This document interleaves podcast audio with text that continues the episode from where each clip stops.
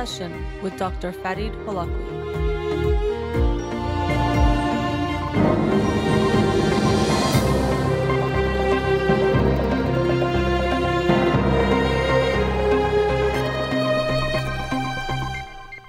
Good afternoon. Welcome to In Session. I'm your host, Dr. Farid Holakouee, and I'll be with you for the next two hours here on Radio Hamrah. Studio number to call in 310 441 0555. You can follow me on Twitter or Instagram or like my page on Facebook to get updates on the show or suggest topics or books for the program. And the shows are uploaded at the end of each week to my SoundCloud page and podcast on Spotify and Apple Podcasts. Studio number 310 441 0555. Let's get to the books of the week. Didn't have a show Monday because of the 4th of July holiday. The book of the week for this week that I'll talk about next week is The Turnaway Study by Diana Greene Foster. The Turnaway Study 10 Years, a Thousand Women, and the Consequences of Having or Being Denied an Abortion. And so this book is based on a 10 year study um, that I think this book came out last year. I uh, wanted to talk more extensively about abortion and the Roe v. Wade decision. Was very heartbroken by it, but I wanted to make sure I informed myself even more um, before I did more thorough conversation around that topic. So I will be reading this book and, and sharing it next week, but looking forward to uh, seeing what this study has found about the consequences of abortion and being denied an abortion. So that's the Turnaway Study by Diana Greene Foster. The book of the week from last week that I'll talk about today is Emotional by Leonard Mlodinow. Emotional How Feelings Shape Our Thinking. And this is one of those books, uh, as I've joked at times, I judge a book by its cover or by its title. Um, emotional How Feelings Shape Our Thinking. It's something that I very firmly have believed or my feeling about it shaped my thinking that I think it's very true that our ways of thinking, decision making, all aspects of our life are affected by our feelings, or it's just uh, a integral component of being a human being. It's constantly there. And in this book, uh, Leonard Mlodinow does a great job of looking at some of the new science, also some from before, but newer science that helps us understand the role that emotion plays in our life and essentially this constant role that it is playing. So sometimes we use terms like I got emotional or I was very emotional. But usually what we mean there is that there was this strong feeling of emotion that we were very in touch with or more generally when people say someone got emotional, we tend to th- know they mean they started crying you know, I'm getting emotional, or she got emotional, he got emotional means they started to shed tears. But emotion is much more than that. That's just one outward expression of a type of emotion, or it could be many emotions that might make us cry. But it's much more a part of our life at any given moment, and for good reason. That's another myth that he does uh, address in the book. At times people think, oh, you know, life is good, or I can live a good life, but emotions get in the way or emotions negatively impact us. And usually that's because we think of some moments. He shares this moment of um, a man who was broken up with, and he thinks to get his lover's attention back, he's going to get her sympathy by um, having a friend of his shoot him intentionally. To then, you know, he's in the hospital, and that's going to bring her back to him and and and rekindle their relationship. And so he shows that might be an uh, incident where we would say, well, emotion kind of went wrong or led him wrong. And that's probably true. So it's not um, to say emotion is always good either. It's definitely not always bad, and we need it to live and survive. What's more important is to understand the function and understand that, that it's there, and also to recognize that if we deny its existence, it doesn't go away. It only will affect us in ways that we're not aware of. And essentially, that's happening to us most of the time because we aren't so in touch with them, but it's something that we can work on. So, to begin with, how do we even recognize or understand emotion? I've read many books on the topic and many articles, and a lot of those books will have different def- definitions for what is emotion, what is feeling, what is affect. And even in those books or articles, they'll say that there are so many other definitions as well. So it's not some clear cut way that we can say emotion is only this, but we can recognize it as this in experience we have when we have feelings of something internal. And the most basic way we can differentiate feelings or what they can make us feel is to either go towards something or away, uh, pursue or withdraw, or approach or withdraw.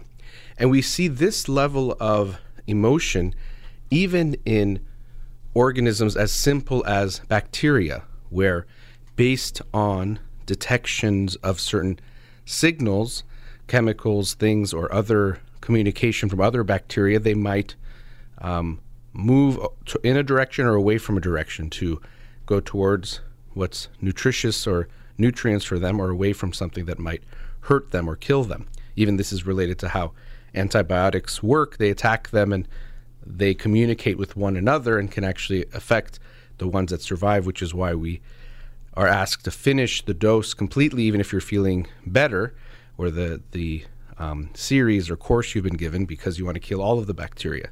So we see that emotion is something that exists in all, of virtually all living creatures, and that basic level of it is to go towards or avoid.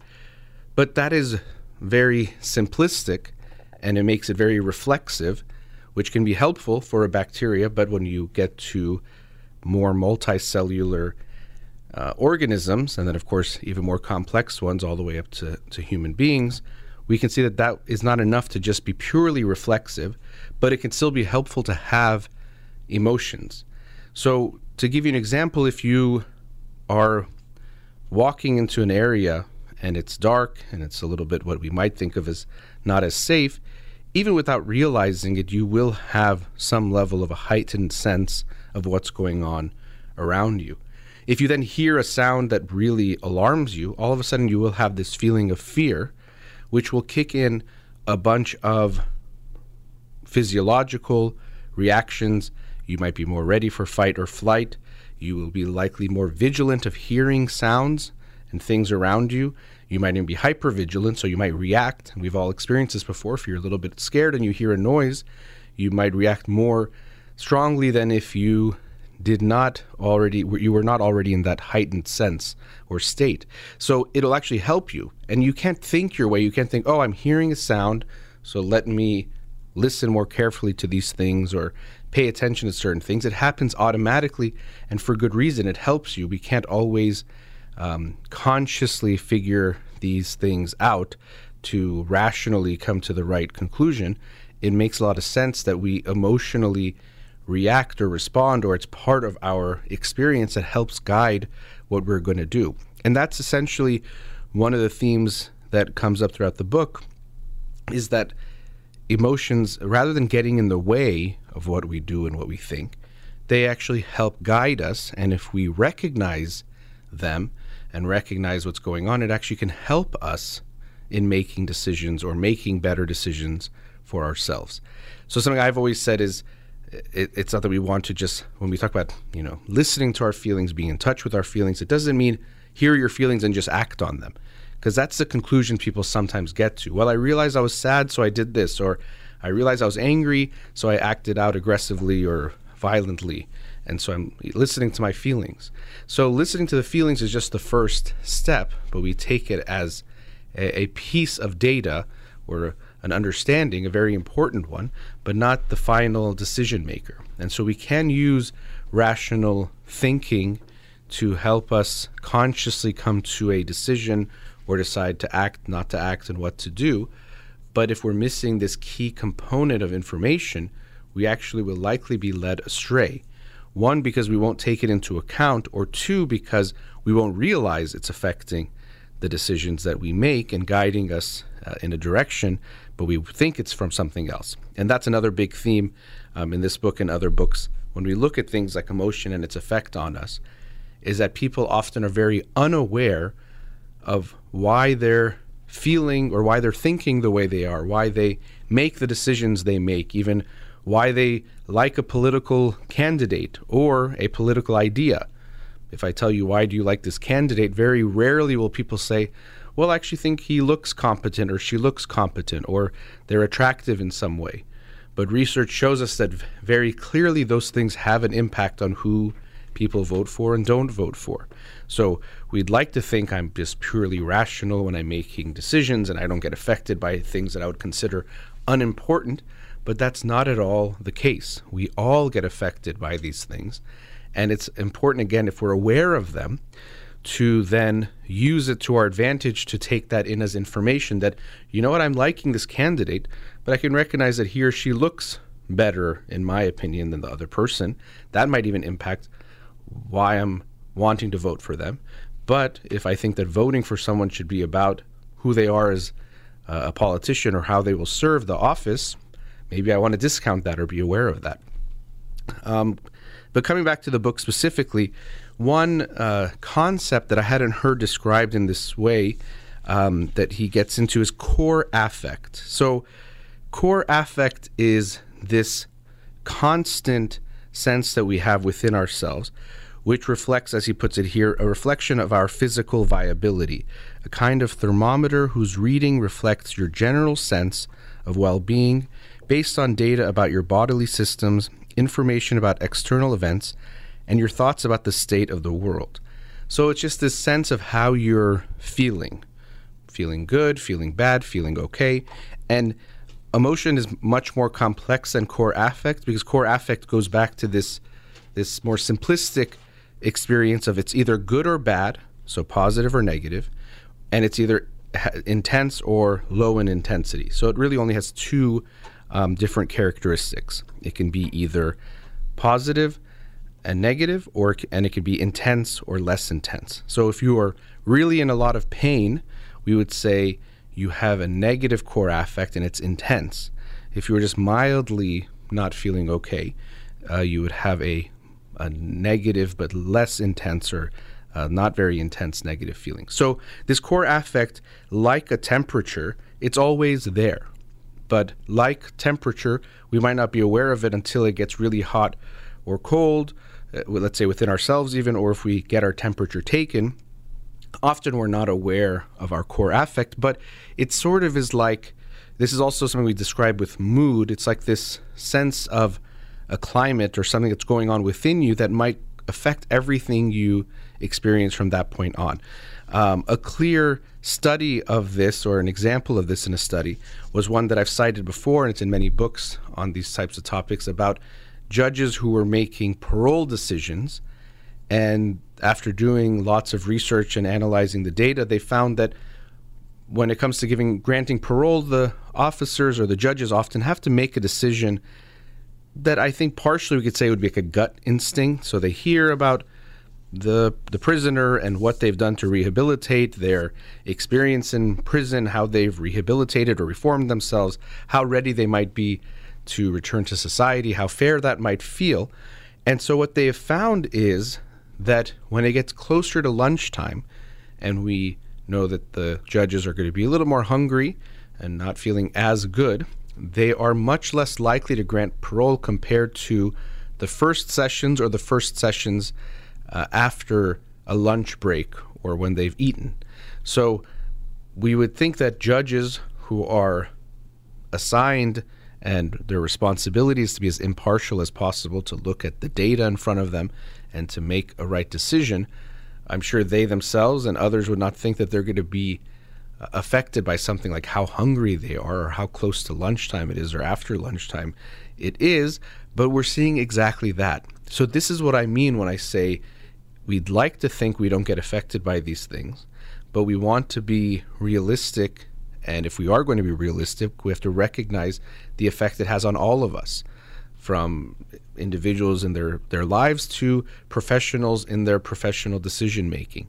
I actually thought about this this morning. I woke up with a slight headache. Um, and I'm not sure exactly what it was from. I just returned from a trip, a little bit more fatigued. So my core affect is likely slightly negative right now. Not intensely, but slightly negative. So if I'm working with clients, if I'm talking to someone, I'm likely going to have a slightly negative bent to how I see things. And that's something for me to be aware of.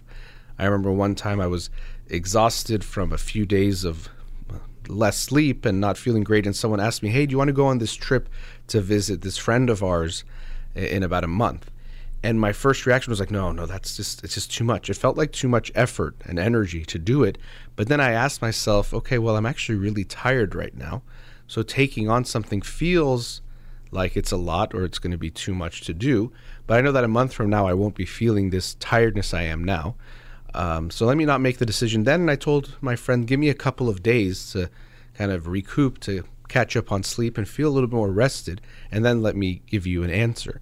So thankfully, in that moment, I was able to notice I didn't think of it as core affect, but the way that I was feeling in that moment affected how ready I was to expend some more energy or to do something additional to my daily life. And it felt like a bad idea then but when I slept a bit and, and was more rested, and then I decided to go and was happy I did go. So the more aware we are of how we are feeling in this way, the more we can make better decisions and not get affected by something like that momentary hunger or tiredness or other things that we are experiencing. It also could go the other way. If you just had some really great experiences and are super positive, you're likely to see things more positive than they might even be. So your core affect is something that's always there and it's always coloring the way you feel and then also because of that how you think about things. The more we are aware of it, the more we can take it into account when we're making decisions and deciding what to do and not to do. So after the break, I'm going to continue talking about the book. Uh, really highly recommend it. Um, Leonard Mlodinow is a great author. He wrote Subliminal and a bunch of other great science books, but this is his latest one, Emotional How Feelings Shape Our Thinking. Let's go to a commercial break. We'll be right back.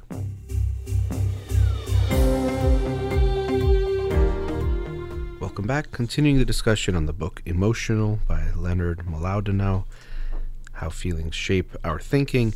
And so, again, this um, valuing of emotion and feeling is something that I always uh, am promoting because I think we can undermine the importance of, of our feelings, our emotions, and it's not to make them more important than how we think or rational thought, but it's recognizing they're both part of what makes us human. We have the emotional side and we have this rational side, and they're not so separate either. They they interact with one another because how we think or things we've thought about can affect how we feel, and how we feel can uh, affect, or as the subtitle of the book says, shape our thinking as well. So it's recognizing the value of our emotion. And even to me, when we look at what we experience as human beings, uh, what really we're, we're doing is creating a feeling that feels good, living a good life. It doesn't mean we hedonistically just do what feels good in each moment, but what we're striving for are certain types of feelings to have in ourselves. So feeling is really uh, the core of life or, or the core of what we experience as human beings. And so coming back to the book, um, he cites lots of new research and looks at various things, looking at what drives us also.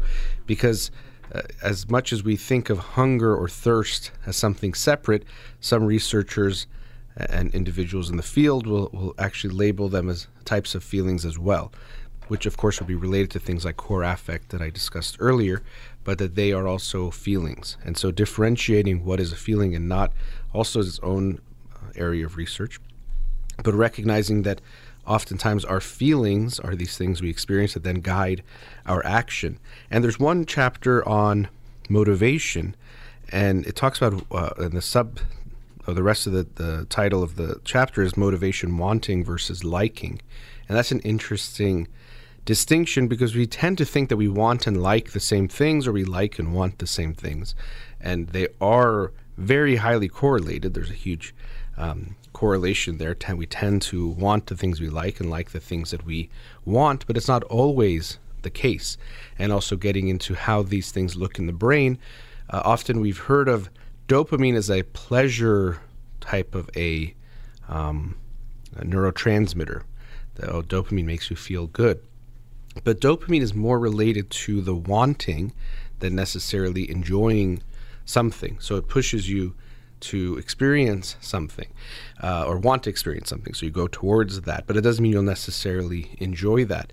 And sadly, we see this in addiction where often it becomes this type of routine, and individuals with uh, who are more prone to addiction might have issues related to how dopamine um, uh, is processed or is, is uh, functions in their brain, and they can want something but not even enjoy it, and that's what we see in addiction, which also happens when individuals build a tolerance where there's a strong drive to get the substance or the behavior, whatever it is, but they don't necessarily feel very good when they have the substance. Sometimes it's to give a relief to stop feeling bad, but sometimes it just is part of this routine that we have that the dopamine triggers wanting something. We unfortunately don't even get that much liking, and still it might negatively impact us. So that was uh, interesting. There's a whole middle section in the book looking at things like that, also determination.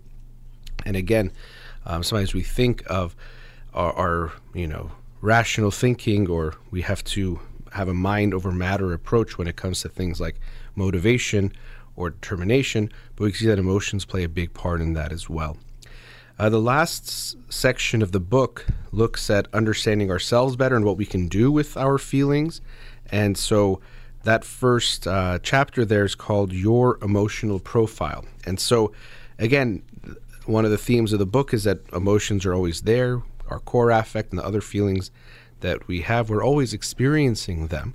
But what we want to do is improve and increase our self awareness so that we can make better use of our feelings, be more aware of what we're, we're feeling and what we tend to feel, and let that guide us better than just not understanding it.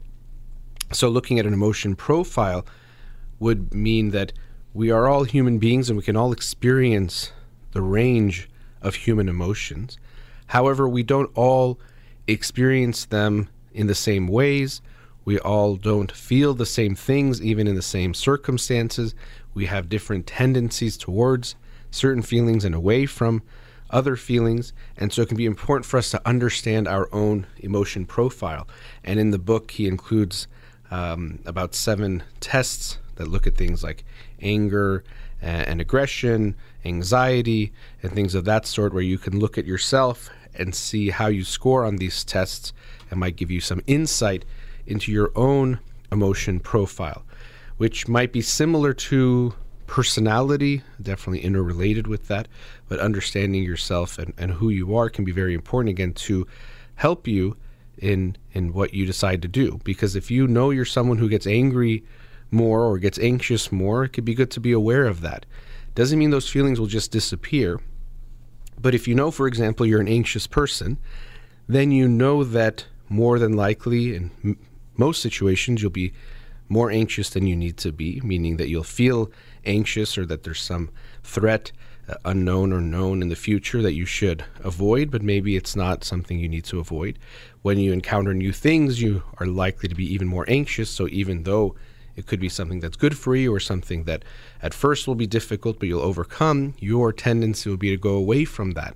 And so we can try to encounter that. Okay, or, or counter that. I'm going to try this new thing, or I've been approached with a new job offer. It does seem like it's good, but my feelings say go away from it. Let me try to understand that. Is that a, a healthy gut feeling that's telling me to go away from it, or is it my anxiety, which will almost always go away from anything new? And that's what's pushing me away. So, this can really help us when we understand ourselves and also in our relationships to understand our partners to understand how we tend to act and react. For example, people um, will often put away certain feelings because we think they're bad or wrong. And so we might be less likely to want to express them or be comfortable expressing certain feelings. And he also gets into some things related to uh, nature and nurture, which is quite fascinating too, in understanding our emotions and our emotional development. Um, and, and going back to the, the gut or that core affect, they've done some studies where they've taken um, the, I think it was the bacteria or the, the something from the gut of anxious mice and put them in non-anxious mice and vice versa, and found that it affected their tendency to be anxious or calm um, based on that. Uh, they've also done research where they have uh, genetically more anxious mice raised by calm mothers and vice versa. And they saw that the nurture, that the way that they were raised, or the mother they were raised by, had an impact in how calm or anxious those mice became. So if you had a genetically more anxious mice but raised by a calm mother, they became more calm. And if you had a genetically more calm mouse and was raised by a anxious mother, they became more anxious. So we see as is always the case, it's not nature or nurture, it's both, but we can understand the dynamics that are in play and also epigenetic effects that happen as well based on things like the nurture and the environment that we are in. And so oftentimes science will help us understand something that we intuitively thought was true or we observed, but we always have to be careful because we can intuitively see things that aren't true, or sometimes we can have a understandable intuitive response either way if it was found to be one way or the other. So after the fact, it seems obvious. Well, of course, it was going to be this, um, but we can fool ourselves into thinking it seems so obvious when really uh, we're just confirming, or now that we know, confirming what we see to be true. So that was interesting seeing the effect. Uh, these are, of course, on other animals. So can we say it'll definitely be true in humans? No, but it seems pretty likely to be the case, and we can see that. And there are studies looking at how, for example, abuse affects the human brain, and we can see that very clearly. I remember in a book on suicide I read a few years ago, I was very uh, I was blown away um, by research that found that even the type of abuse led to different types of changes in the brain. For example, if it was verbal abuse, there were changes in the auditory centers. And if it was physical abuse, the more, more somatosensory or physical types of uh, parts that relate to the physical experience would be affected, which is quite remarkable. So clearly, there's always going to be a nature and nurture, but we can understand those dyna- dynamics much more clearly uh, as we research them and, and see what's going on. Uh, so he also at the end of the book gets into well, what can we do to help ourselves with our feelings or to deal with them? One thing, uh, going back to this big theme of awareness, is meditation. So when we meditate, it helps us get in touch with our feelings, especially like your core affect, what you're experiencing at any given time. The more mindful you are overall, and just feelings that you are experiencing. And as I've tried to make very clear, we have to be aware that when you meditate, although we have these associations with people feeling very zen and calm and feeling good, and overall it can have that effect uh, over time and in subtle ways, it, it doesn't mean you're only going to get in touch with good feelings. You actually will get even more in touch with the feelings you've been trying to avoid or deny that are there. So, anger, envy, sadness, loneliness, feelings that you are trying to avoid, you will become aware of, and we have to be ready for that. And again, it's not that those feelings are going to feel good, but that they are data, they're information that you can then use to go forward and live your life and make decisions for yourself because they're coming from somewhere. And knowing that information helps you rather than hurts you.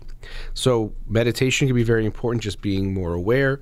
Uh, therapy can be very important in understanding yourself better.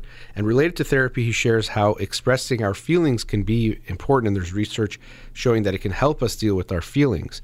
Um, he shares the story of an executive who, when she would get upset, she would write an email to the person that upset her, but she wouldn't send it. She said, "Okay, well, right now I'm in the heat of the feelings." She would write the email and put it in a, you know, her draft folder and say, "I would look at it in a few days, but then she would realize she usually didn't because just writing her feelings out helped her release it a bit and get more calm. And then she didn't feel the need to express that anger to the person or share that in that way. So, whether it's in that kind of a mode, writing, that's why journaling and things can be very helpful. Um, therapy can be very helpful, expressing our feelings. It needs to be with a trusted person that we feel calm with and can feel that we can express ourselves. Doesn't have to be therapy, it could be a friend family member, loved one that we can do that with. But there's evidence that verbalizing or expressing our feelings in some way feels good. Um, sometimes it's also called affective labeling. And related to that, there's an importance in the granularity there, meaning that the more specific we can be about the feeling, the better. So, emotions, feelings, we sometimes think of them as even I'll talk about it uh, today, mentioning it in these ways. There's anger, there's sadness, there's happiness or joy, uh, surprise. There's these few different feelings, and it can make it seem like there are this these solid different feelings and that's how we experience them. But the reality is it's much more of a there's an infinite there's infinite feelings or emotions we can experience.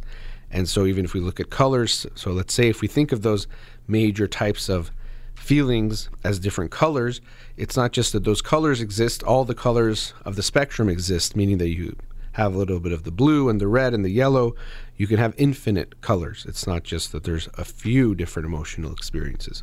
So there's a difference between being slightly frustrated by something and being deeply enraged about it, about something else. And so if we just say, oh, you're mad, that might be in the general category or vicinity, but it won't really help us connect to it in the same ways if you really can recognize am I frustrated or enraged or do I feel wronged or is it a repeated feeling? Those different experiences or those different ways of labeling can feel really good. And you, you see this a lot in therapy where when the therapist might help, and I've experienced this with clients, of course, I get it wrong a lot of times too. But at times, if I'm able to label their feeling quite accurately and it resonates with them, it feels good just to have it labeled in the right way. There's a sense of calm that we get when we experience that. And so there's research that supports this feeling that we get when our emotion is appropriately labeled, just that experience helps. And there's research that shows that when we try to suppress our feelings, push them down, it doesn't work, which is something that many people try to do with their feelings is think that if I just push them down, push them away, that's the best way or even unconsciously they might be doing this, but we see that it doesn't lead to uh, good experiences for individuals when they do that. So, pushing your feelings down doesn't work. Pretending like they're not there doesn't work or help. They're always there. Just like your temperature, we always have this core affect and these feelings that we experience. It's whether or not we want to understand them, know them, and then embrace them and use them to help us live our lives or pretend like they're not there and have them affect us without our awareness.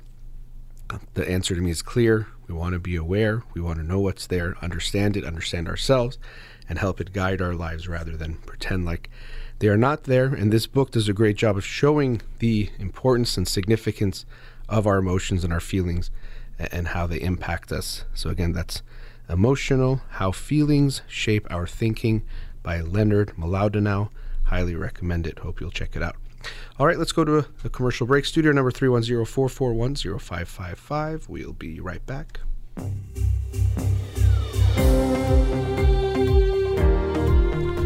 Welcome back. Let's go to a caller. Radio Hamrah, you're on the air. Hello. Hello, Dr. Holakouee. Thank you for taking my call Sure. and thank you for your time. My pleasure. Nice to nice to hear your voice. Go like- ahead. Uh, yes, I would like to know the expert's opinion, such as yourself, about the second generation of the Iranian teenagers in the U.S. about um, issues of dating limitation, of boy and girls relationship, and what will be led to, and um, sexual activities at this age of between um, 15 to 17 and so on and so forth. Um, the question mainly is where is the red line that parents can communicate that to their children? And um, considering how much this society and social media emphasize on the physical attraction and casual and every relationships among teens. I do appreciate uh, your input, your comment on that. Sure. Well, I mean, you know, these are some pretty big topics that you're bringing up, and I, don't think we're going to get some clear answer that this is exactly what we have to do or what we need to do. The the second part you mentioned social media. I think uh, it's unfortunate. I'm very big on making sure we don't say something is all bad or all good. So I wouldn't say social media is all bad. Um, there are some good things it can do, but one of the things it definitely does is makes us more focused on the superficial about everything. So um, you know how people look becomes the most important. Even people look at relationships, and it's more about how it looks or how cute the thing they're doing together or how it looks in the video or picture. And so many things get evaluated on those things or about what people have and own and things like that. So I think you're right that it's going to ha- has that impact of, and already has, of even more emphasizing physical looks and beauty. What tends to happen is it's the things that are already part of human beings and human life that get exaggerated. So people have always cared about looks, but things like social media can amplify and exaggerate that.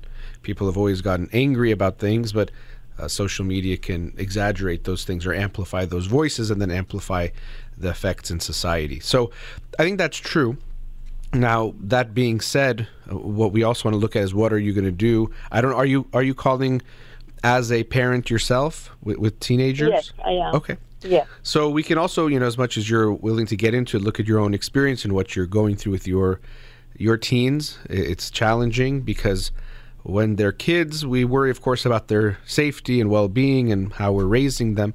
But then when they get into teenage years and into young adulthood, the consequences of the actions they can take become more significant as they become a, closer to adults and become adults, and that could be more uh, anxiety provoking for parents of how do I guide them towards and away from things that lead to better outcomes for them.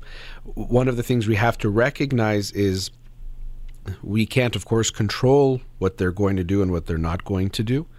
And so we have to accept that, that we can have some effect, some influence, of course, but at the end of the day, they're going to make their decisions. And so even if we think, you know, you said a red line, um, this is the right thing, this is the wrong thing, Uh, even if we tell them that, it doesn't necessarily mean they're going to avoid those crossing those red lines, whatever they might be. So what I tend to tell parents is whatever the issue is, recognize that your role is first and foremost to have a relationship with your child, not to get them to do something or to not do something because you can't do that and that's not going to be helping them become their own person anyway.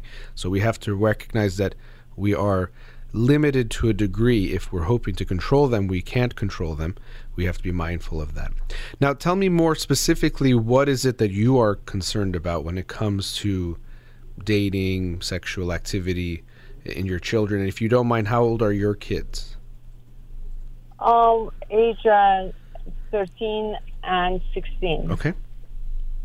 Um, well, the main um, things that brought this question to me is seems that, um, or at least that seems that my uh, daughter brought to my attention that most of the kids in her high school having relationship talk about it, take a pride into start early in this uh, relationship with another classmate. Mm-hmm. Um, they're about the same age, and um, it can go. I don't know exactly to starting from holding hands and go further, um, which I don't know exactly to what extent, but it seems like this is the route that most of the girls at this age are very proud of. And they usually use this kind of comment to attract their friends to say how popular they are, how good looking they are, how much they are wanted. And uh, that's a source of pride to them. Mm-hmm. And when she brought that to my attention, I, as many other parents, trying to tell her this is not the way to go, and this is not a source of pride. Is your body is a respectful thing that you have to start it, not because you're under the peer pressure on that, or because you want to just have another story to tell. Uh, this is not the way to go.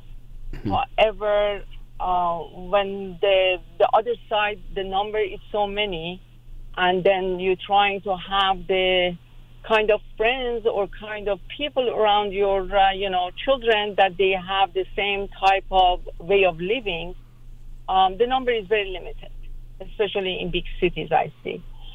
And um, that becomes a challenge. And uh, sometimes i feel like if i try to pull her too much then it means isolation that brings a lot of uh, you know, anxiety for her, depression, or she might feel like, what am I going to do next year, having no friends around. At the same time, if I'm trying to be a little bit uh, outspoken even to her friends, the people who date very casually, who think this is very cute, is very interesting to attract a boy or to lead them on, which I always told her this is a wrong way of doing it. We follow those 10 principles that Dr. Holakouee has always talked about it um, and about the human dignity, this is not the right thing to lead somebody, even you know that um, basically is a lead, is nothing more than that. But this is a cute thing that these days it seems like is going on. So um, trying to have a rule on that, trying to draw a red line, which um, basically trying to to say that what is the limit? If you're going as a group out, it's completely okay in public, but as one to one in a uh, more isolated area is not okay. And even you are okay, the other person might not feel the same way, or the other person do not think the same way.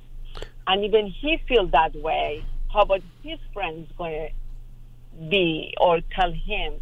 So there are so many unknowns, so many factors pl- play in there that I, um, as a parent, feel like there should be at least some kind of uh, guidelines from the experts to say this is basically at this age is emotionally, physically not uh, healthy for young teenager to start, and that should be said very, um, very openly. And I even discussed that with the principal of the school. That when you see, you know, this and that, what do you do? And she says, well, if I see the parent does not take any steps into it, what would you like me to do? Mm-hmm. If I see a young girl come with certain way of dressing in a school and the parent just drop her from their own car, what do you want me to do? And I understand that there are so many other issues in the school that this become a very minimal issue mm-hmm. in high schools. So that's why I wanted to know what uh, experts would um, recommend okay. and guide the parents. So one, you know, there's a few things to to mention. One is there was something you shared about telling your daughter's friends about what they should or or shouldn't do or how they should approach things. I would av- advise against that to try to convince them of something. The effect you can have on your own daughter is is itself limited, but to then extend that to other kids, other friends of hers, I would advise against that to give them advice. If they ask you something, you can give an opinion, but not to try to convince them of something. Um, clearly, you care about this issue, which I can understand caring about it, but we have to be aware that sometimes when we have such a clear sense that something should be a certain way, um, we can impact our kids or try to affect them too much. So, or the people even around them which you also think will affect your daughter, I'm sure, if they're different. But to try to change their minds about things, you have to be very careful not to go down that path very far or even start with her friends. With her, having conversations, I think, is good, but not trying to think you're going to make her think a certain way or see it the same way you do. And first, I would say, even looking at the unhealthy ways you maybe think about sex and relationships. And I say that not just to you, but to anyone, because there's things that we have assumed and made conclusions about because of our own experiences, because of the families and the cultures and the society at that time period we were raised in, that's going to affect how we look at things like dating and sex and those types of things. So uh, that's also something to be aware of. If you see sex a certain way, you're going to project that onto your child, and that's not something we want to do. And you know, you mentioned these red lines that w- we want to draw. You mentioned that before. The thing is, you can draw all the lines that you want, and you can, of course, in saying, for example, you don't want her to bring someone home or to spend the night or those types of things. You can draw those red lines for those rules, but setting red lines for her, you can draw them, but it doesn't mean she's going to not cross them or to, let's say, follow them. And you might think coming from experts has some value. It could to you, but to children, for example, if experts say smoking causes cancer, which it does, that doesn't necessarily deter them either. So if you think that, let's say I give you, I tell you that, let's say no dating one on one until 18 or something, which I don't think is actually true, but let's say if I told you that, how are you going to implement that or how is that going to affect your daughter? The the specifics of what you think is right isn't necessarily going to be what she's going to do and not going to do. I think what's most important is that you have conversations with her, but very important there is that it's conversations, not lectures where you're going to tell her to to let's say not do something or do something or she can't do something or do something. Valuing herself in general, that's important. Although when you say valuing her body, I would ask you, you know, to think about would you say that differently to a, a son versus a daughter? Because that's something that we often do, that we see sex differently male and female and how they should treat themselves or what they should or shouldn't do. Now, there is something of the consequences, and it can feel even more relevant with what's happened in the United States with Roe versus Wade, and that parents, uh, you know, we don't want that anyway, but then with those types of consequences, there's things that are real there. So I'm not saying not to care about them, but being aware of trying to stop your daughter thinking, I'm going to set these red lines and she's going to follow them isn't really going to be the way you can help her. More you can help her by being someone she can talk to about things and have conversations with to understand the decisions she's going to make because she's going to have to make hundreds and overall thousands of decisions related to these types of issues and almost all of them will be when you're not there and you won't have any control over them. Now this topic is very broad and, and, and i went in a lot of broad and general areas but after the break we're at a commercial break we can talk a bit more detail some things that you're looking at with your daughter and then we can see if there are some things you know you're talking about these general ideas or rules i might be able to share with you based on what you're talking about. So i'm going to put you on hold and let's talk after the break okay? Thank you. Sure we'll be right back. Welcome back. Before the break we were with a caller. Let's go back to them now.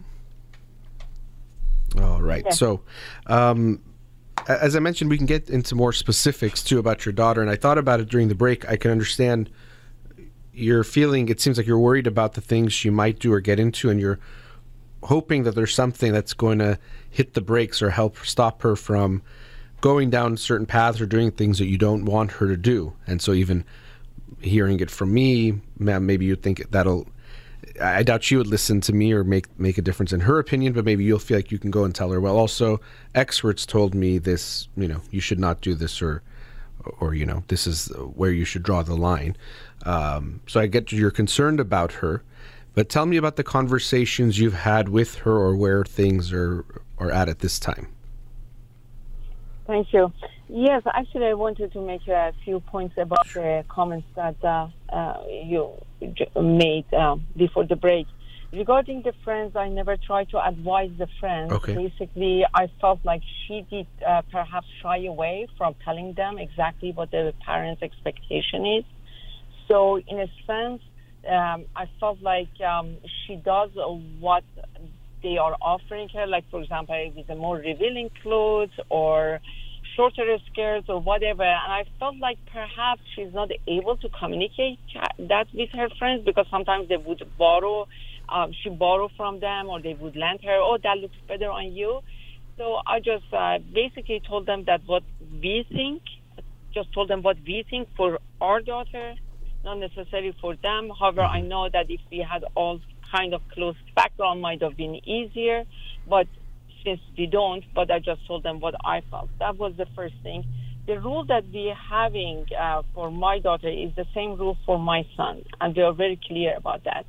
That for both of them, we don't think that they should have any type of sexual activities um, until they are more mature, which I'm giving a limit of 18, which I know by law I don't have any more than that. Uh-huh. However, I hope that they carry on a little bit longer. And the main reason that um, I try to have that communication because um, I believe that the emotional impact of having relationship at a very younger age it would definitely impact them the consequences of not only physical consequences but also emotional impact uh, on that. However um, saying all those still as you said it comes back to the child who wants or to your um, basically daughter or son to decide at the end mm-hmm. uh, what to do. And that's uh, the difficulty because, um, in a sense, if they are, I feel like um, if um, she obeys what we want her, which is no sexual activities, be transparent, uh, be open about it. If there is anything, come to us do not get into teenage boys' car. It's just dangerous because of, you know, teenage boys are teenage boys. They are like speeding and this and that. So these are like a very type of points that we just bring it up and trying to ask her that um, please follow that. But definitely we mentioned that it's not having any sexual activity until the age that we are legally responsible. At least we can say that because I can tell her until she gets married, but I know that is beyond my control and beyond this society expectation for a parent to do.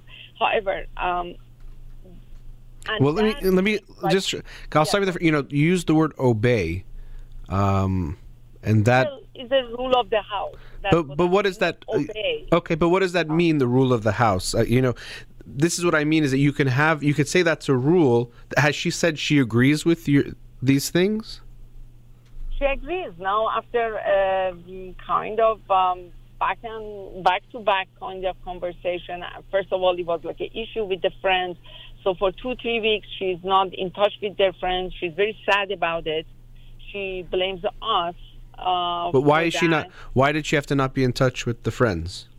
She doesn't want to she she doesn't want to because I'm thinking uh, the pressure that the kids are, for example, hanging out and do whatever they do mm-hmm. uh, is not something that she sees that the parents approve of. Um, I'm not saying that they're doing such, such a wild things, but basically whatever they are doing and uh, like hanging out, dating, going places one to one.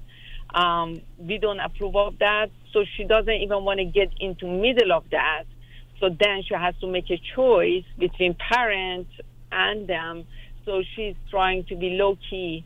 So basically, it's not there. So so she's not in touch with them, which is makes her very sad at the same time. Yeah, and makes us to know what is our role here. I even I even went back to her and says, "Can I invite them here?" Uh, can you they can come here they're all girls the ones that i know that she was hanging out but those girls have their own you know dating things and their parents are pretty okay and that's what really makes her kind of angry with us because she's saying they wear whatever they want they go places wherever they want to go and when i do all of a sudden things are getting escalated mm-hmm. and uh, that's the hottest spot that we are in, and mm-hmm. um, we, I'm, I'm, uh, my husband and I both are concerned. That our concern is that if she, if things are not very clear to her, if things are just by assumption is there, if it's not clear, she makes a choices that later on is a much bigger step she does take. But when you and say things are not clear, what do you mean? Clear means, for example, no sexual activities under age of 18. But, no being with a guy in a car, no matter what. You can okay. learn your own, you know, get your own driver license, get your, uh, you know, uh, learner permits, whatever it is. We trust you more than you get on a boy's car. Uh, because kids are like that. They go together, you know, one of them is eight months older, so he has a car mm-hmm. and they want to go somewhere and then they are done, they say, oh, how about we stop somewhere else? And they end up to go places that they never told you at the beginning where they are going to go. Um, so okay. we ask her not to do that. What I'm and that's kind of yeah. embarrassment for her. A parent come and take her to there and bring her back. Yes, yeah, I mean, I get the, you know, look, there's clearly a, a strong element of control here. You want to control everything that happens to her but you are going to have to accept more and more that you can't. And you're going to have okay. to let go of that. Because something i'm here you know i heard from you was you feel like she can't stand up to her friends or you know challenge them. But i don't get the sense that you make it easy for her to challenge you. Mm-hmm. and so if you want to teach her to stand up for herself you have to show her that she's allowed to stand up to you. Doesn't mean that you just let her run the show, but that if she disagrees, she can tell you. If she, you know, sees things a different way, you really want to hear her opinion. But I'm not getting that sense from you, and so okay. I hear. Yeah, I hear this a lot from parents will say, I want my kid to stand up to the teacher, to this person. But if we don't show them that they can stand up to us, who are the first authority figures, why would we think they could then do it with other people? So you have to be very aware of that that what you know when you use words like obey and when i'm hearing these themes of control what you're teaching her is let other people make the decisions for you. And so right now that's you but if you keep presenting it in this way or interacting with her in this way it's then going to be other people in her life and she might even be more likely to make decisions she might not even feel good about because she might not feel as comfortable standing up for herself or thinking for herself. That's why I'm emphasizing not because I think your rules are necessarily even bad. Now, we don't have to go into that. It's that if you just dictate or try to dictate her life for her, thinking, well, this is not a good thing, so I'm going to stop her from doing it, you're also taking away her ability to think or the confidence she has to think and act for herself, which then when she's making all these decisions without you there, that's where it's really going to cost her. So that's my concern is that she's going to be losing her own sense of thinking for herself more and more rather than you think you're protecting her from these things that are happening. So, in your opinion, starting from point zero, like assuming that we put everything aside from what we talked with her or talked with her, um, and uh, believe me, she has stand up to me. Okay, good. I have seen that. So I have not seen that she obeys 100%. Many times we ask her, for example, not this shirt. Uh, please do not wear that around the house. You have a younger brother. It's just a little bit considered uh, the, the dress code and things like that. And many times she has stand up to me, and mm-hmm. uh, I accept that. We accepted that. So that's not, uh, and she has a strong personality, which she wants to. I can definitely okay. say that. Um, but okay, I agree that uh, a lot of things that for parents want and wish um, is is not a reality of life, and I have to come to agree to that. However, my, my question is starting from point zero, that which is now, um, going forward, how I should approach that by um, approach her in a sense that she gets her life back because she's basically becoming like more passive aggressive so she's kind of right now that she's not seeing her friends, she's acting like she's bored. She's not doing anything around the house, but she's around the house. But she's not a ple- she doesn't have a pleasant personality to be around. Mm-hmm. Um, but that's what it is. I understand exactly what you just said. That you make her, you know, something that she's not.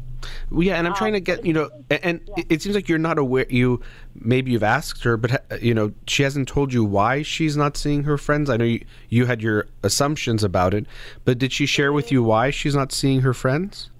Yes, she's saying that uh, you know what they want to do. I know is what you guys do not want me to do, and if I go there, there's going to be another discussion at home.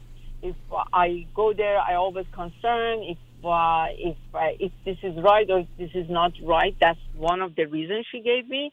As I told you, that those friends have is dating and they're going out with boys and they're having hanging out here there. Many of them get into the car with the boys and all these things going on with them. And if she does, she, since this is not something you know we discuss with her, we don't want her to do. If she goes there, there's going to be another issue with her friends, and then we get upset. So she has to basically pick and choose. Um, mm-hmm. And that's why she doesn't talk to them. And, and I ask her again, and she said, I'm not a good friend to them. And I think, uh, you know, whenever I need something, I go to them. When I don't need, um, I don't get in touch with her. So she missed few birthdays because uh, of few reasons. One, because she wasn't managing her time well. We were traveling. She didn't tell us that this is not the time that we travel. So she missed few birthdays. Her friends a little bit upset with her uh, because she promised she will be there. She didn't go. Um, but that was before the, all these fights, so that had mm-hmm. nothing to do with our uh, conversation. But that's the reason. These are the reasons that she gave us. Okay. Well, yeah, it seems like it's at least partially incomplete. I'm trying to understand what's going on, and as you said, some of it was happening before these conversations. So I, I hope you'll. It seems like she's blaming you though for on for not being as close to them at some level. Yes, it is.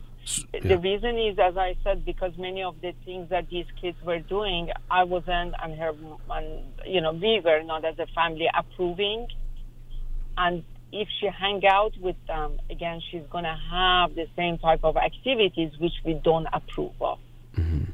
And that's so getting into a car. What, what, other what other things are you saying? Like if they have a party and boys are there also? Yes, and we don't have any problem with them going as a group and being with even going with the boy to a dinner. We don't have any problem, any issue Uh, but having one to one in a you know in a isolated area, we are not for it. We absolutely say no. And we even ask for the friends come over our house, and we even said that if the parents wants to come, we love to meet them. Mm-hmm. Um, but things right now is on hold. So okay. Well, I mean, you know, the I think the last thing the the kids want is have a party with the parents. You know, I know you're saying they come over and, and meet you, but that's the opposite of what they're trying to do. And and this and this is what I mean by the control. I understand parents say this all the time. Come over to our house because you know it's under our roof and under your eye, or you know you feel like you have that control. But you know, they what if another parent says I want them to come to my house? We know? have no problem. We always ask for okay. an adult. We say any party that there is an adult there, we have no problem. Mm-hmm. Is someone there? If there is an adult above age of 25 is there, mm-hmm. or, I mean an adult, I mean like a parent, someone responsible, not older sibling, someone responsible. If it's there, that's fine. She can go with them. She even had a plan to go to a beach for girls with the one mom, and it was okay with us. We okay. had no problem with that. The but thing, you know, when when it's just by themselves at teenage years, I mean, should we know, you know, teenage years is a wild time. Mm-hmm. Um, that's what we say no. But you know, this is my, my concern is here, where it's that you're trying to prevent her, for example, being alone one on one with a boy, but you can't do that. You're just not going to be able to. She's going to go to school. You know, what, what you're more likely going to create is she's going to start hiding things from you. That's what I mean that you have these red lines, these rules, but if she doesn't agree with them or she doesn't want them, it's only going to create some kind of challenges or conflicts where she'll either not do it and be mad at you or she'll break the rule and lie to you. It's not going to stop these things from happening. So I think you want it to not happen, which I totally understand, but you're not going to stop them from happening. And and that's what I want you to be aware of when you're coming up with these whether they're rules or things, it, it's it's not going to work long term to have her even like you said not have sex before marriage. I mean, I don't know if that's necessarily the right thing for her to do, but you're saying that's what you want for her, but recognizing that she's going to have m- more and more and needs to have more and more of a say in what she's doing. You're just going to interfere with your relationship with her rather than stop her from doing something. It seems like you're really in this point where you're afraid to lose her to this kind of way of being that you're seeing her friends or other people's social media the way you know you brought it up. You're afraid to lose her to that that she's going to get sucked into this world and then you lose her. And i can understand the concern of her getting involved in things that have consequences and what how it's going to affect her. But being aware that you can't control what she's going to do. If she wants to be alo- alone with a boy she can. And she's going to be able to do that you just won't be able to completely stop it if, if she wants that. But Dr. Holakouee, I'm sorry to interrupt. I'm sorry, perhaps I, I couldn't communicate well. But I don't mean to be alone with the boy in any uh, society. I have no issue. She can even go to dinner with the boy one to one. What I wanted to say is it's just a regular relationship. But how are you going to stop that? How are you going to stop? What is that even a regular relationship? How can you stop her from? That basically one leads to another. Of course, but I'm saying, how do you think you're going to stop those things? How do you think you're going to stop her from liking a boy, guess, from being attracted to a boy, to, you know, kissing? Like, how are you going to stop those things? I'm not saying they're all. I'm going to tell her to go do those things, or I think you know you should want her to do them. But to think you're going to stop them, I don't think is realistic. You're right. You're absolutely correct. There is no way one can control yeah. that, and no way Yes. And the more you try to control her, the only thing you're going to do is to ruin your relationship with her. You won't even stop these things from happening. What do you suggest to do from here? Well, so I, like what I said, having conversations with her about these things, these things. Why are we, you know, even this is why I have concerns because of this. If you have, you know, sexual relationship or if you're these, this is what my concern is. What do you think? And have a conversation. Let her talk to you about what she feels and thinks about th- these same issues. You know, just like drugs and alcohol, yes. Uh, do we want our kids to do them? No. But we, do we know they might get exposed? Yes. So we can say you can't, no one in our house does these things, but if they want to go do them, then they will. What are you going to do? But if you have conversations with them, you can hopefully affect the decisions they'll make down the line and be there for them to come talk to you about them. So you can say you're not allowed to date till you're 25 you know, even like let's say legally you're saying, but let's just say you say that, but what are you going to do to to stop that? She'll probably start doing it and just hide it from you. That's what I'm saying. Is I'm not saying the things that you're worrying about have nothing to worry about or they're totally okay. The, you know, sexual activity at this age, of course, there are concerns there. But to think you're going to control it, that's the part where you have to let go of that, that I can't control her. As hard as it is to accept that I can't control what my daughter does, I can't protect her from these potential risks that I see there, I have to accept that I can't do that. What I can do is be her mother, to have a relationship with her, to communicate about these things as she goes through them herself and has questions or concerns or she's worried about something. I want her to be able to come to you if she does date a guy and something comes up. Right now, if something happens and she's with a guy, she won't tell you. And she might be in some situation or some position that she doesn't like, but she won't come to you because she knows mom won't accept it or mom's going to, you know, get so angry or, you know, whatever else. So you're in that way abandoning her in that world even more. You think you're protecting her from it, but what's going to happen is she's going to go into that world without your support, without your connection, without your um, you know help in all of these situations. That's what I'm worried about. Not that that world is all safe and nothing bad can happen, but that you're actually abandoning her more than you think you are. You think you're protecting her, but you might throw her there without you. Yes, and then, uh, where is the um, what I want to understand this communication, this kind of conversation, to what extent one can talk about these things without really getting to the point that is enough is enough. Uh, like, like basically, she knows all the advice, she knows the expectations, mm-hmm. and uh, basically we converse time to time, but it seems like it's just too clear for her to even have any question, or yeah. basically she shuts us yeah. Well, that, that's what I mean. Is you're not gonna, you know, you likely won't convince her. She's not gonna. First of all, she sh- probably shouldn't see it the way you do. I mean, you know, every generation is going to see things slightly differently. So I'm not saying all the things you're saying are wrong, but we should understand that we shouldn't expect her to see it exactly like you do and you were like i said if you look at how you probably were affected by what you were told some of them were negative things not helpful things and not unhealthy things so we don't want her to see it exactly like you do and to put that as the goal that she needs to see it the way I do, you're just going to be dragging her and pulling her back towards you, which is not going to work. You're just going to either, again, she'll hide it from you or she'll just resent you and, and go the other way completely. So that's why my recommendation is to turn these rather than lines and rules and she has to obey more into conversations because if you turn it into a control situation you're not going to stop her from doing things you're just going to stop your relationship with her in different ways so it's not again that the things you're worried about have nothing to be concerned about. There are real risks and real things there, but to recognize that I can't control them. The best I can do is have conversations, be there, and then she will go make. You know, it seems like you're saying we have these talks, but she doesn't seem to get that she needs to think like me. That's not going to happen. You have these talks, and she still gets to her conclusion and makes a decision for herself. Correct. Correct. I appreciate it. I appreciate you. So it's good luck. It's tough. These are the toughest years, but I hope you'll focus on your relationship with her more than anything because that's going to be there now and, and forward and going, you know, into the future, and let her become the person she will become. But be- wish you all the best. Thanks for your call. Thank you again. Dr. Sure. All right. Let's go to another commercial break. We'll be right back. Welcome back. Let's go to another caller.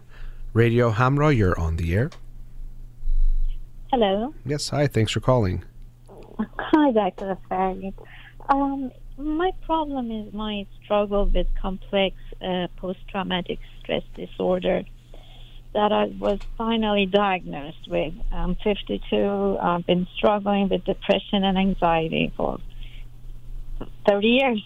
Hmm. Uh, so I'm a mother of two. Um, my kids are adults. Uh, but the last therapist that I had after I was diagnosed, um, she got laid off, and they were supposed to working on me with neuro linguistic programming therapy, mm-hmm. and um, I really had no idea what they were doing, but I just had so many. I mean, still have relationship problems. I mean, uh, anxiety, avoidance. Uh, I know the triggers, the trust, and um, but um, I was wondering if you can explain neurolinguistic programming and do I need a, um, a a, a counselor, or is it something I can go study myself? Mm. You know, I, I, can't say I'm an expert on that uh, neurolinguistic programming. I have seen some things saying can have benefits. I am a little bit skeptical myself. At times, it seems a little bit simplistic and has some um, sense of a quick fix type of a, a, a treatment where you say certain yeah. things and that could reprogram.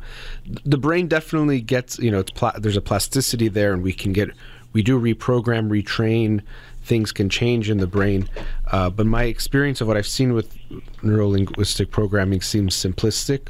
So I'm definitely not an expert on it that I can tell you definitively it does not help. Mm-hmm. What I would recommend for you is to see a therapist, definitely one who's trauma informed or who has experience working with trauma and mm-hmm. I wouldn't think of if you're talking about complex PTSD, it's not something that yeah. I would expect you to just solve it on your own or, you know, try to figure it out by yourself. You're more than likely going to need the, the aid of a therapist. And again, one who is informed, we call trauma informed types of therapy or treatments, and who has experience working with um, PTSD, and especially P- uh, complex PTSD, if you could find that. So, um, you know, um, uh, can you explain a little bit more about complex PTSD? I know it's from childhood, so I have problems with my mother. Um, but you know the effect of it is still there. The triggers trust, and, mm-hmm. Uh, you know, um, deny, avoid, and passive aggressive. I have problems with boundary or acceptance. That we did. I, I was on IOP program. Uh, intensive outpatient program. Um, so we learned a lot. But um, so I didn't have a therapist since then. Okay. Um, I'm looking for yeah. one. Still, still, when I go therapy, um, honestly, I've been going to therapy for around 15, 20 years, and it's mostly talk therapy, and we talk about what happened last week. And I mean, things happen a lot um, right now I'm emptiness. So it's a little less friction with my kids, and mm-hmm. we live somewhere well, we don't have relatives around. Uh, not many friends. I have problems with friendship. I only have two trusted friends, and I don't want to socialize. I know my uh, triggers. I try to take responsibility, taking care of myself, not getting into uh, all those, um, you know, uh, stresses. Mm-hmm. But uh, the therapist that I used to go, I mean, it is a daily talk. It's a talk therapy. I don't get to learn the skills. I was reading a Nicholas Sparks book like yesterday, finished it. It's called The Return, and the guy was PTSD from uh, a surgeon from uh, Iraq War. So during the story, he was talking about, oh, uh, now I have to use my CB, CBT or um, DBT is there any fictional book so I can really go through people's life that struggle and um, see how they use the skills? Because I know the the, the, the CBT, I know mm-hmm. what are the mistakes of mine, but since I have all these reflections or fight or flight, maybe I have to do journaling that you do. I do try to do it, but it's not consistent. After a while, there are too much going on in my mind. I cannot just sit down and write it down. Uh, well, it know, can, you know, you know what is yeah, yeah. No, no. I mean, it can help. Journaling might might help you, but I would say, you know, again, you're asking for like a book that talks about it, and okay. the the therapy you went to I know it's a very easy thing to say go to therapy, and it's not like it's that simple, and it's definitely going to help. I do think it's very important that you go to the right type of therapy or therapists right um, that will focus on your issue because most types of talk therapy, you know, dealing with the traditional presenting things of depression and anxiety, uh, and not even things like OCD anxiety, but most talk therapy can help for a lot of issues. But when it's the types of things you're talking about, you need something more specific. And you're saying you really want someone who focuses on skills and things of that sort, and not every therapist will do that. And so I would highly recommend finding someone that will do those things for you or with you. Uh, might be CBT, could be DBT, uh, to, to, help you with that. You know, you asked about complex PTSD. It tends, you know, it's usually people who've had extensive uh, abuse or traumas, and very Oh, often yeah. it's with primary caregivers. You mentioned your mother, so that could fit Yeah. your the, the description that you've given so far. So I think you know, looking for you know, this is the hard part because something I, now I, I'm feeling now this sense of, you know, from a book you mentioned. And you've been to therapy, but for me, even the relationship with a therapist can be scary. So there could be something there where finding another therapist yeah, and connecting. that's why I'm postponing it. That Yeah. lady that got retired, she was older. Now, I'm trying to figure out. My insurance is not that that bad. I can find therapists, but and I'm 52. Sometimes with the younger ones, I don't, not really can connect. yeah. You know, you know, my kids are older. My issues probably, and the culture, of course. Uh, I live somewhere that we barely have Iranian, so no Iranian therapists. Maybe I Mm-hmm. can get with my insurance some call uh, to call them. But so I, I need to look for a trauma focus. Uh, is it gonna be uh, uh, because your dad told me there are two kind of therapies. One is um, uh, PhD. What is it? Well, there's many. kind. I mean, there's many kind of therapists. Some are, yeah, maybe you're saying a doctorate level or master's level. Uh-huh. Yeah, yeah, yeah. I wouldn't say you know necessarily has to be doctorate level. There are many great therapists. So I think for me, it's more important that they're trauma focused or informed or have worked with what you're dealing with, and then whether they are. Um, master's level or a doctor level would be less significant to me in making that decision Okay. finding someone With that you can see. And yeah you know getting started again age you know as someone myself i've been a therapist now for over a decade but i remember when i was younger and i could feel it sometimes for certain clients especially iranians if they're older mm-hmm. getting it, it what feels like advice or guidance from someone younger than them could bring up some feelings itself that's something you have to you know you can look at uh, a big part of therapy is finding someone you feel a match which means you feel Right. comfortable you feel understood but also you have to feel like they're competent and someone you want to uh, you know connect with which is also true if you go to a medical doctor but even more so with therapy where you have to really feel like they get you but you also trust them and, and you know feel that they can uh, give you guidance that you want to, to take. So, yeah, if, if age feels like it's an issue for you, be aware of that, that you might want a therapist who's slightly older with more experience. Um, but I would recommend you to go back in. It's not something that you're likely to figure out on your own. And as I said, it might even be it's it's one of those almost like a catch twenty two. It's part of what is hard for you is to trust and to make relationships, and to get help, you might have to trust and build a relationship with the therapist. So this is a lifetime uh, issue that I have to go to therapy regularly. Possibly, it could be. It's you know lifetime issue that you know it, it seems like you had. A, a, we didn't get into the details of it, but significantly impacted you from a very young age, and so you might Very always be dealing age. with it. Not just my mother. I had other relatives living in the house, Hmm. and I wasn't up until sixteen. I mean, that was like scary. Mm, I'm, my mom still has issues, and but uh, yeah, these are as the, the you know those tests that they gave me, those cards with those inks and stuff. It took four hours for assessment, and finally, she said that she isn't was uh, really. Um, um, just uh, couldn't believe that I cannot show my de- I have major depressive disorder, but I learned how to not show it because with my mom I sh- couldn't have showed that I'm sad hmm or you know worried, worried.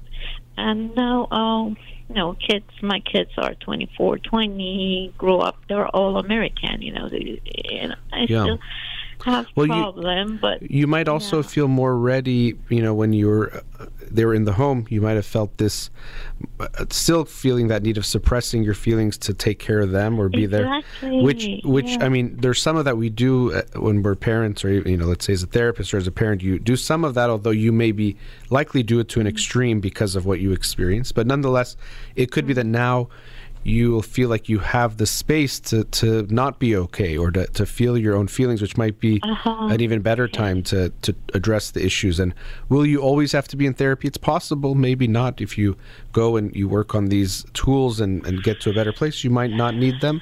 But I would say get started because it'll help you feel better whether or not you need to do it lifelong or not.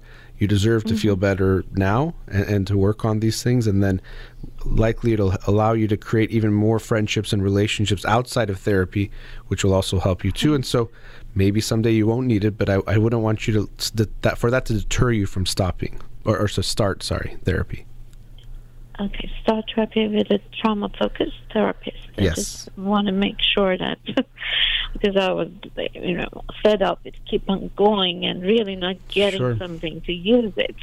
Yeah, it seems like for you that's very important. This um, this sense of getting uh, tools, and, and some therapists do that more than others. So, yeah, I'd say find someone that matches what you're looking for, but definitely find someone. Thank you so much. Sure, nice Thanks talking. to You wish you all the best. Nice Take care. you. Thank you. Sure. Bye-bye. All right, let's go to our last commercial break. We'll be right back.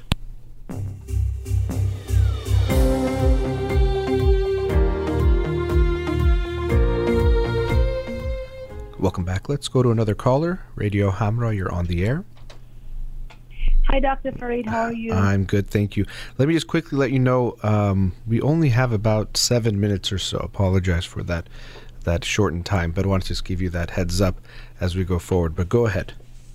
Sure. Uh, I'm just going to be very quick Sure. and con- condensed. So, uh, my daughter, she's two years and eight months old right now, and uh, I have a question regarding her sleeping pattern because, you know, if we go upstairs, You're kind of. her, Br- her let me stop you there for a second. I, I think it's cutting out. I heard you say she's two years, eight months, and something about her room, but it, it broke up there for a second. So let, us try that again. So she's two years and eight months old. Um, what's going on? Uh, and then uh, every night we go upstairs, put her into bed, which which takes about which takes about hour hours. Just you know, kind of sleep with her, read books her and stuff. Problem is, in between nights, We're still having some issue with the connection. I don't know if it's your connection or if you're not speaking into the uh, the receive the speaker. Can you hear me? It, it's still cutting a little bit in and out. It seems. Okay, sorry. Let me That's let okay. me change my position. Okay. What it about now? Seems like it's getting better. It seems more consistent. Yeah. So what you're saying it takes about one to two hours to get her to sleep each night. Uh, each night, um, yeah, Okay. I, I have to go up there, talk to. I mean, uh, you know, read book to her. My problem is between in middle of the night, she wakes up, and then she come right downstairs into our bed, and then she either cries or she either expect one of us to go with her to her room and sleep with her again, or she just want to sleep with us. Hmm. So I spoke with her pediatrician, and then he he sort of said, you know, she's at the age you just need to let her cry. Once about three nights, just let her alone in the room, and just let her be until you know she just doesn't do that. I just want to make sure is that the right approach?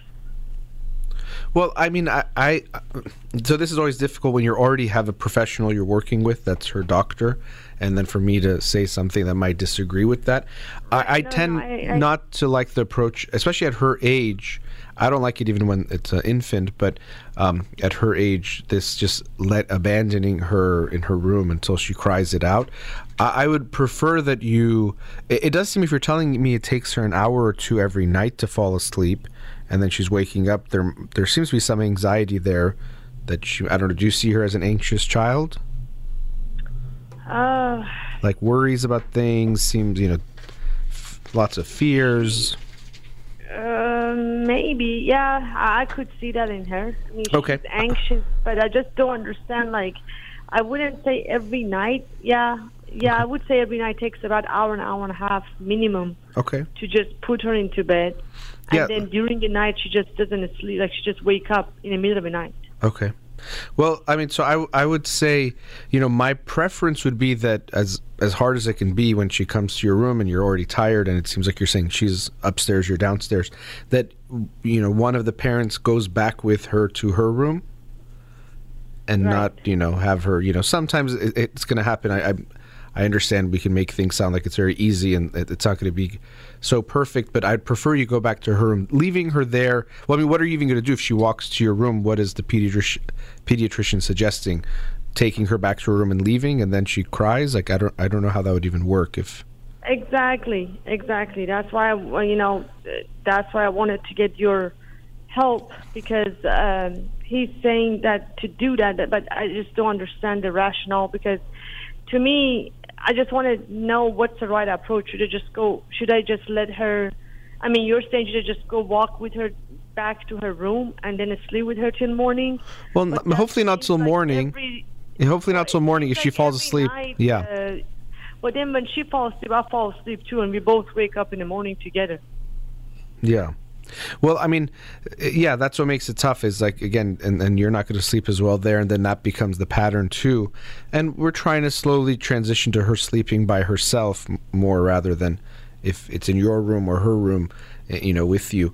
Uh, One thing I also say is taking, um, this is very important, but at the same time, taking a wider angle approach that these issues come up often with kids with issues of sleep and, and it usually turns out okay in the long run. We don't want to make it into something really big that one we don't want to make her feel bad about any of this.